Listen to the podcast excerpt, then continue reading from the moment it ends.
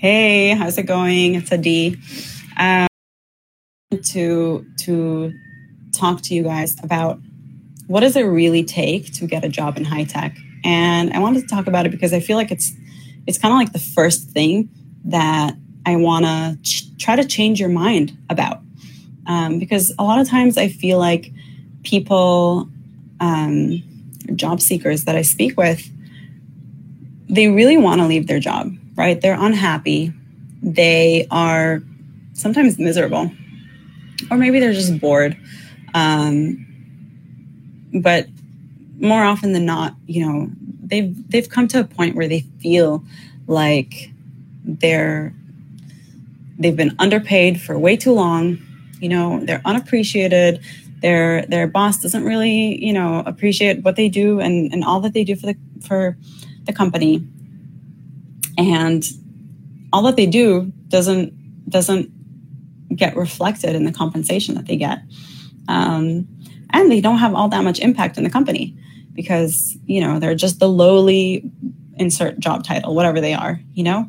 And so they really do want to leave their job and they want to get you know a more a higher impact higher income job in high tech.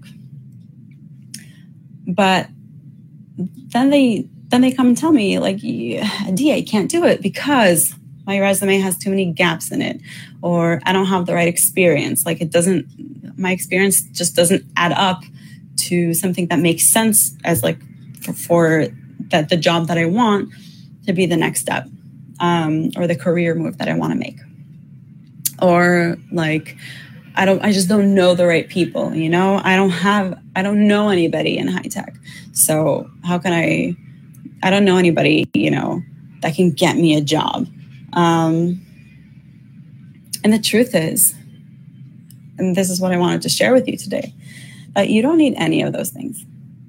So the way that I've job searched before and the way that I've taught people how to job search before, like you don't even need a resume. We have it. I always have had it, but I've had many times where that wasn't even it didn't even come up because I I was offered the job before like they even thought to ask for my resume just because of the way that I did and the process that I used.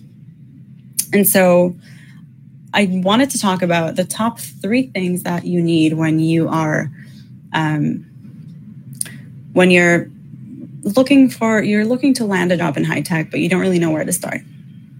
And obviously, all of these can be um, broken down into even more topics. But I but I wanted to give like a high level um, today of like you know, and I also don't want to exhaust you guys with too much information. So and the first the first um, thing that you need to get and to really dial down when you're trying to land any job, but especially when, you know, you're trying to do something that you've never done before or that is, you know, a little bit harder than, you know, that that is challenging you is to make sure that your mindset is in the right place. And when I'm talking about mindset, you know, some of you may be going like, mind what? What's that? You know, or like maybe you have some associations with it that it's like this fluffy woo woo stuff. Um, or that it's just like psychology or whatever. Um, but really, the way that I look at it, at least, all that mindset is, is a belief system. And in this case, it's the belief system, uh, the, what I'm talking about is a set of beliefs that you have about the task at hand, what you're trying to do, and about yourself. So you want to have um, a belief about yourself that says, you know, that that you can do this. You want to have the confidence, right? Because without without um, the right amount of confidence, you're going to tank every interview. You're you're going to self sabotage.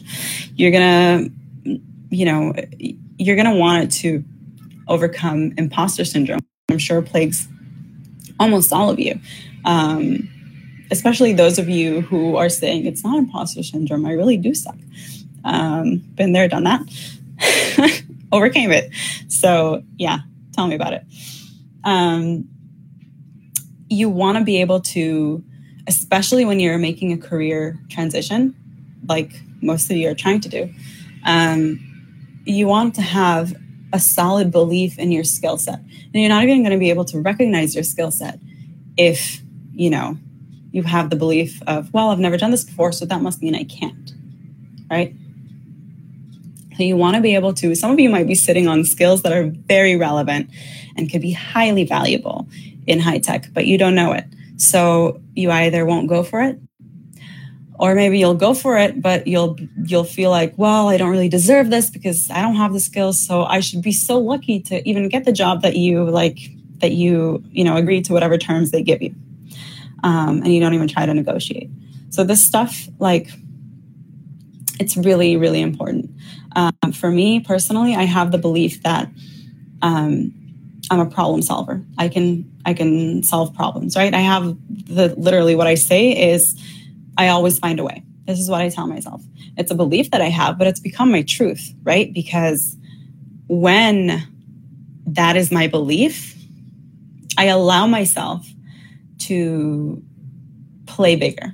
I allow myself to be challenged by different situations um, that are new and uncomfortable to me. But but I believe, I sincerely believe that I always find a way. And like 90% of the time, I do find a way. So that actually reinforces that belief. And slowly that becomes my truth, right? I'm a person who always finds a way, becomes part of my identity. Um, and it's it's really like a virtuous cycle like that but it has to start somewhere right and it starts with your mindset and conversely if i didn't believe that then i would always play small right and let's face it when you play small the payoff is small when you play big, the payoff is bigger. So, you want bigger payoff? You got to play bigger. You want to play bigger? Grow your mindset, strengthen it. I'm telling you, like those of you who think that this is like too fluffy or whatever, yeah, yeah, okay, I'll do the mindset. Um, I'm I'm warning you. None of the technical stuff, none of the like tactics and hacks and, and like resume makeovers or whatever, nothing is going to help. It doesn't matter if you have, like, if you know exactly what the right things to say at a negotiation is. If you're not, if if you're coming at it with like the back of your mind, you're saying, "I don't deserve this. I don't deserve this. I don't deserve this." Then guess what? You're going to self sabotage. You will. So, hope that was. Hope I've made myself clear about that. I feel very strongly about this stuff. Um, the second thing is to understand that you're dealing with people. So a lot of times we can get bogged down in the details. We can like start working on the resumes or start looking at the looking at the um, job descriptions of different roles that are open, and we forget that behind every job description like that is a person is like a, a, a boss a, a, department head or whatever who wrote it. And they wrote it because they they have a problem that they need solved.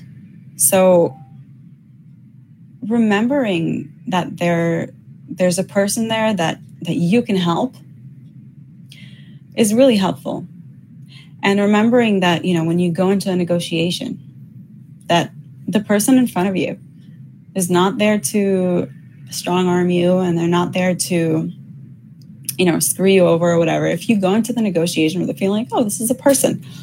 There's somebody's somebody's mom somebody's brother somebody's son. Um, it lets you walk into the room with a lot more compassion. That's going to give you actually a lot more confidence. And another thing that you will do once you realize that you're always always dealing with people whether it's in trying to get the job or during the job itself while you're doing after you've gotten the job. Um, you know, because it's not just about getting it, it's about rocking at it after you get it. Um, you, once you realize that it's all about people, then you also realize that there's a really high value placed on your communication skills. And that comes through in, you know, self presentation in, in your resumes and interviews um, and negotiations. It comes through in um, um, being able to ask people for things like after you've gotten the job. So getting along with your team, with your, with your team, um, with your colleagues, being able to ask people to do things for you or to, to get information from people or to give information, the right information when you're being asked, and really to, to